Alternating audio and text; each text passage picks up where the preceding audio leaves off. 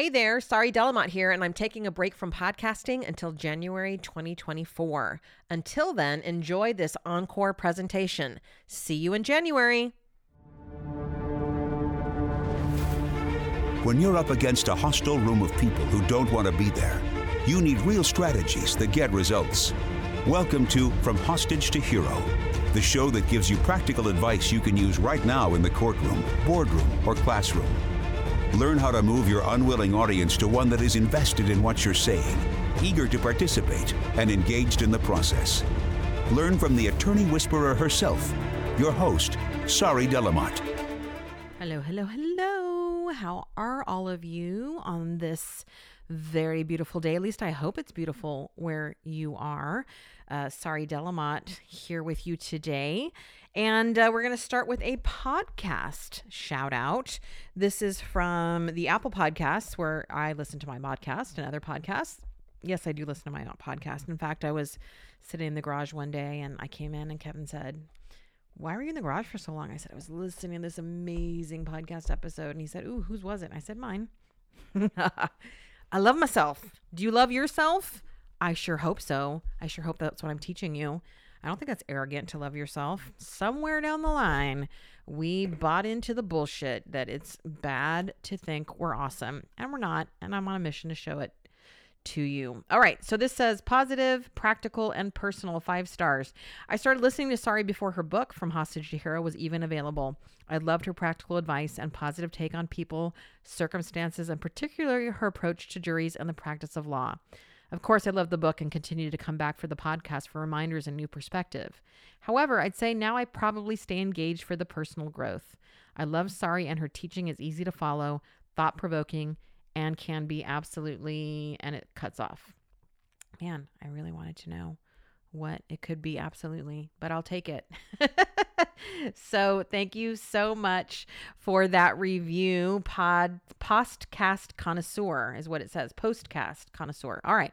But we're so glad for that review. And if you haven't reviewed the podcast yet, please do so. We're still at 100 there. We are at over 115 at trial guides um, for the book, but for the podcast, not at 100 yet. So I would like to change that, please and thank you. All right. So today, ooh, I'm gonna love this topic and you're gonna love it. I guarantee you. Well, I don't guarantee you, like I'm not gonna give you money back because you know what? You haven't paid for the podcast. It's free. But are you unwittingly legitimizing defense arguments? There are three things that I'm seeing attorneys do that unwittingly at first re- re- uh, wrote unwillingly, which I also think is true, but unwittingly means you don't know you're doing it. Defense arguments.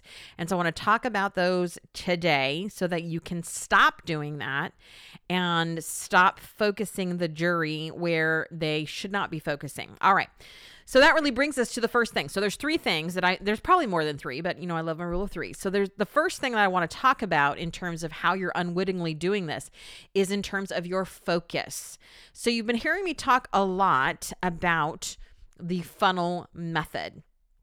So, the funnel method is where we decide in advance, go back to our last couple podcasts, like two podcasts ago, what our principles are, right, that match our case.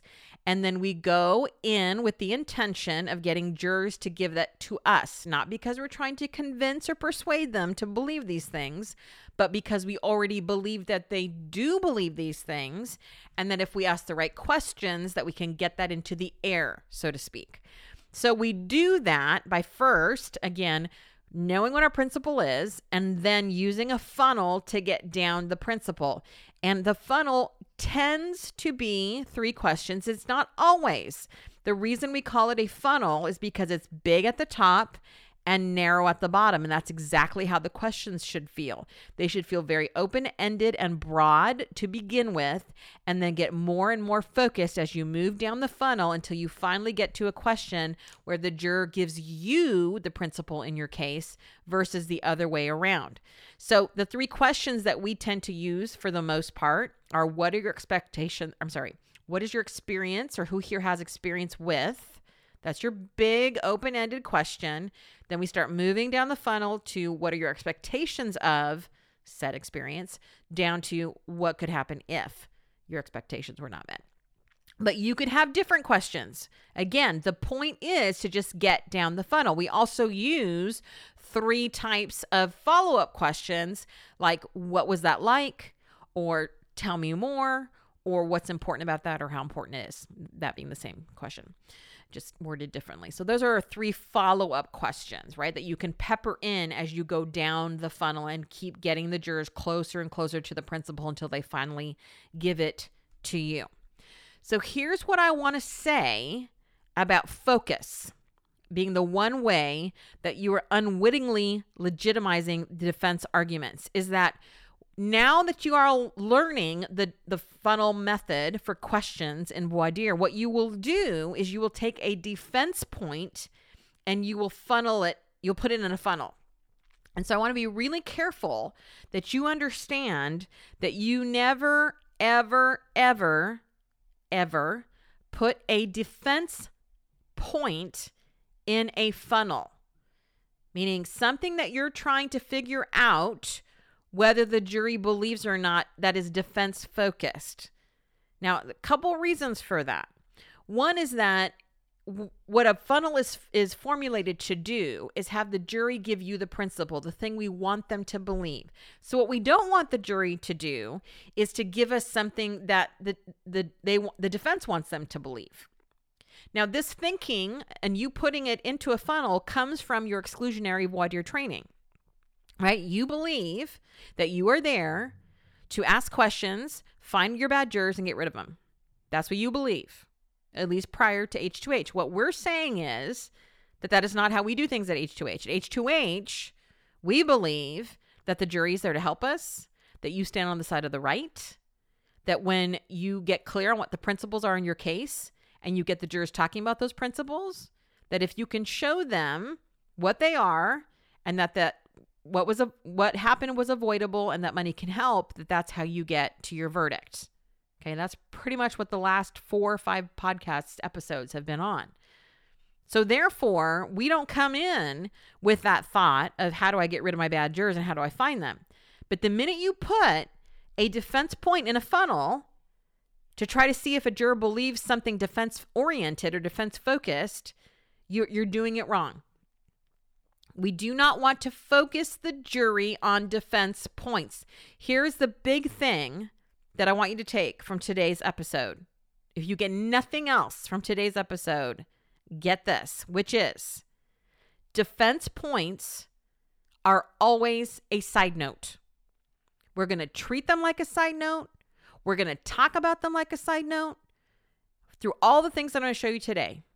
We are not going to make them important. And that, by the way, is the way that you are unwittingly legitimizing defense arguments. You are unwittingly making them important. Why?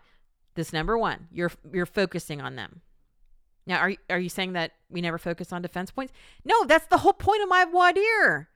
My whole point of issue oriented voir dire is start with your fears list, start with the defense points, but reverse the shit out of that motherfucker and think to yourself, okay, if this is what the defense is going to say, what would my juror have to say or believe to rescue me, to fix this for me? By the way, we have a whole thing on the funnel method, brand new free course called Let the Jury Solve Your Problems. Go to fromhostage forward slash training, and you can get that free training.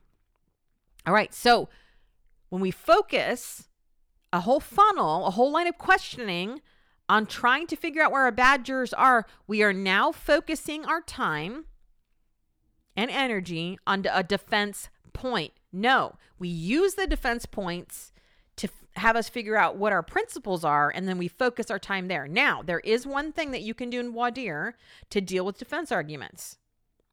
Once you get down the funnel, and once you get the juror to give you your principle, and once the whole group is rallying around those principles in your case, then you can use what we call devil's advocate question.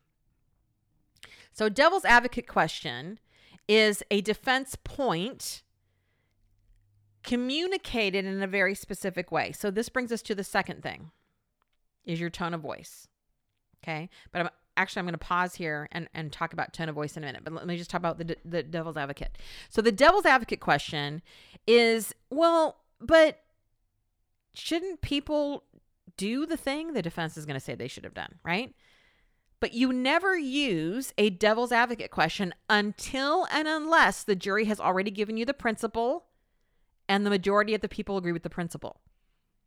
You do not want to do it before that point. It's once everybody's rallying, then you throw out the devil's advocate question. I have a whole podcast on how to use the devil's advocate question. You can go back and look at it. But the point is is that the devil's advocate question is the way to use or to deal with defense points. To see if there's any way to shake anybody out of their tree, if there's anybody hanging out in there that is not agreeing with the principle that you just had the jury give you. Okay? So that's our first point is focus.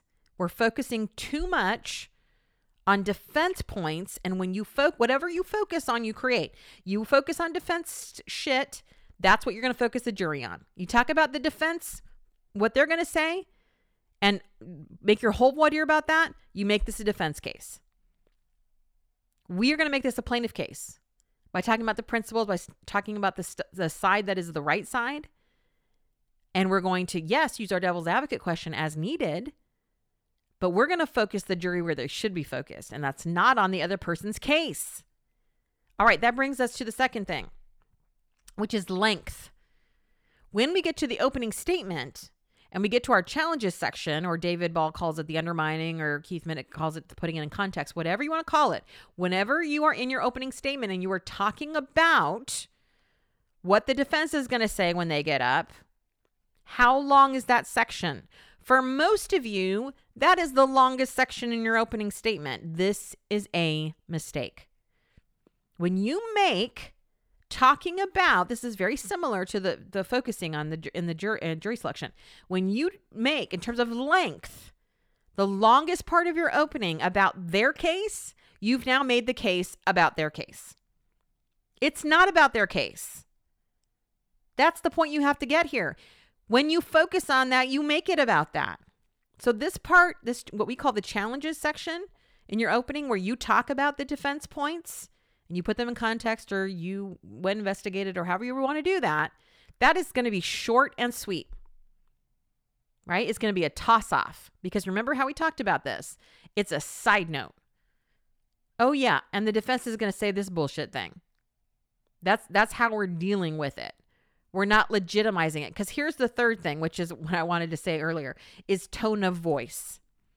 This is probably the biggest way that you are unwittingly legitimizing defense arguments is that you are using the same tone of voice when you're talking about them when you talk about other things. Now, I want you to know that human beings, maybe animals too, but I know for sure for humans, voice is the most like we are most in tune with the voice in terms of a nonverbal, meaning the sound of someone's voice, not the words necessarily, the tone, right? What someone sounds like. So when you are saying in, let's say, your challenges section, you say, so one of the things we had to look at was did the doctor actually have to perform this maneuver? Now, notice how I said it. I made it sound super legitimate. I made it sound like it's something that jurors should really consider. Right? So this is something here's a point you really need to consider, jury. That's that's what I just told them with my tone of voice. Same thing. If I do the devil's advocate question in my dire and I use that tone of voice and I say, well, let me ask you this shouldn't people look before they cross the street? Or whatever devil's advocate question I'm going to use. That's not a great devil's advocate question because people should look before they cross the street. But, you know, I mean, what if the person didn't mean to do it though? Doesn't intent matter? Listen to my voice. I'm making it legitimate. I'm saying, jury, this is something, here's another question for you to consider. And you know what? When you do voir dire correctly and you're using the H2H method, because I've seen this happen all the time, the jury wants to help you. They want to get in there and be like, oh, okay, you want us to talk about that? Well, let's talk about that. And they'll start debating it. Actually, that's a good point. Intent. It, yeah, that does matter. Thank you, attorney, for bringing that up. See, your tone of voice communicated to them that this is a real thing that they need to consider. This is the biggest way you are unwittingly legitimizing defense arguments because what I'm going to suggest is when you use that devil's advocate question you use a different tone of voice. One that communicates to the jury this isn't real. This isn't a real thing. But I got to talk about it anyway. So you get them rallying around the principle, for example, that people need to be responsible when they harm someone, right? They need to take responsibility for that. And everyone's like, "Yes, that's for sure. I did that. My parents made sure of that. I made sure my parent my kids take responsibility, blah blah blah." They're all just totally with you. Then you throw out the intent question, but you would do it like this. Yeah, but I mean, what if they didn't mean to do it? That that lets them off the hook, right? I mean, if you didn't mean to do it, you shouldn't be held responsible and you should see the jury. They get mad. Not at you. They know through your tone of voice that you're not not for real. They know who to actually be mad at. And even if they are mad at you for a few minutes, let them be. They go, "No, intent doesn't matter," and they'll start fighting for you. It's beautiful. It happens every single time we've used a devil's advocate question. Every time. I've been in front of a jury with my client and they've used it the correct way. The jury comes back beautifully and starts fighting for us. But notice the tone of voice. If I just said, yeah, but how about intent? Does that matter? They're going to be like, hmm, let me think about that. But if I go, yeah, but, and I use this kind of snarky, like, I mean, come on, right? Now, notice I'm going to take that same tone of voice and I'm going to use that also in the challenges section. So when I go to the challenges section, I say, now, one of the things you might be wondering, or you're, or one of the things you're going to hear is, you know, they didn't mean to. This wasn't something they did on purpose. You know, medicine is a, is is is an art. It's not a science. I mean, shit happens. And here's what you're going to hear from our experts. They're going to tell you this totally could have been avoided. Notice the change in voice. Notice the change. So you can use that same, I wouldn't so go, go so far to say snarky, but you can use that same tone of voice when you are in opening, when you're talking about defense points. So here is how, a review, to stop legitimizing defense arguments. Take your focus off their case and put it on yours. Create your funnels that get the principles. And if you need to use those DVA questions, use them in dire, but they're a side note. Two, when you do your challenges slash undermining section, make it short and sweet. Don't make it long because then that makes it important. Three, watch your tone of voice. Change it both when you're using the devil's advocate question and when you're talking about that same thing in opening. That makes a nice connection in jurors' brains, by the way. They're like, oh, we talked about that. We, we, we said that was pretty ridiculous. Cool. Here it is again. Right? Use that tone of voice. Otherwise, you legitimize their argument. And you don't want to do that. All right. Well, I hope that was helpful. Go check out the free course. Let me know what you think. Talk soon. This is a great time to dig a little deeper and make sure you know my revolutionary H2H method before I come back in January with all new episodes. Join the thousands of others who are seeing transformation in how they practice law. Get started with my free training, Three Powerful Strategies to Help You Read a Juror's Mind, by going to sariswears.com forward slash jury. Sariswears.com forward slash J U R Y. Let's work together to get you on a path toward mastery.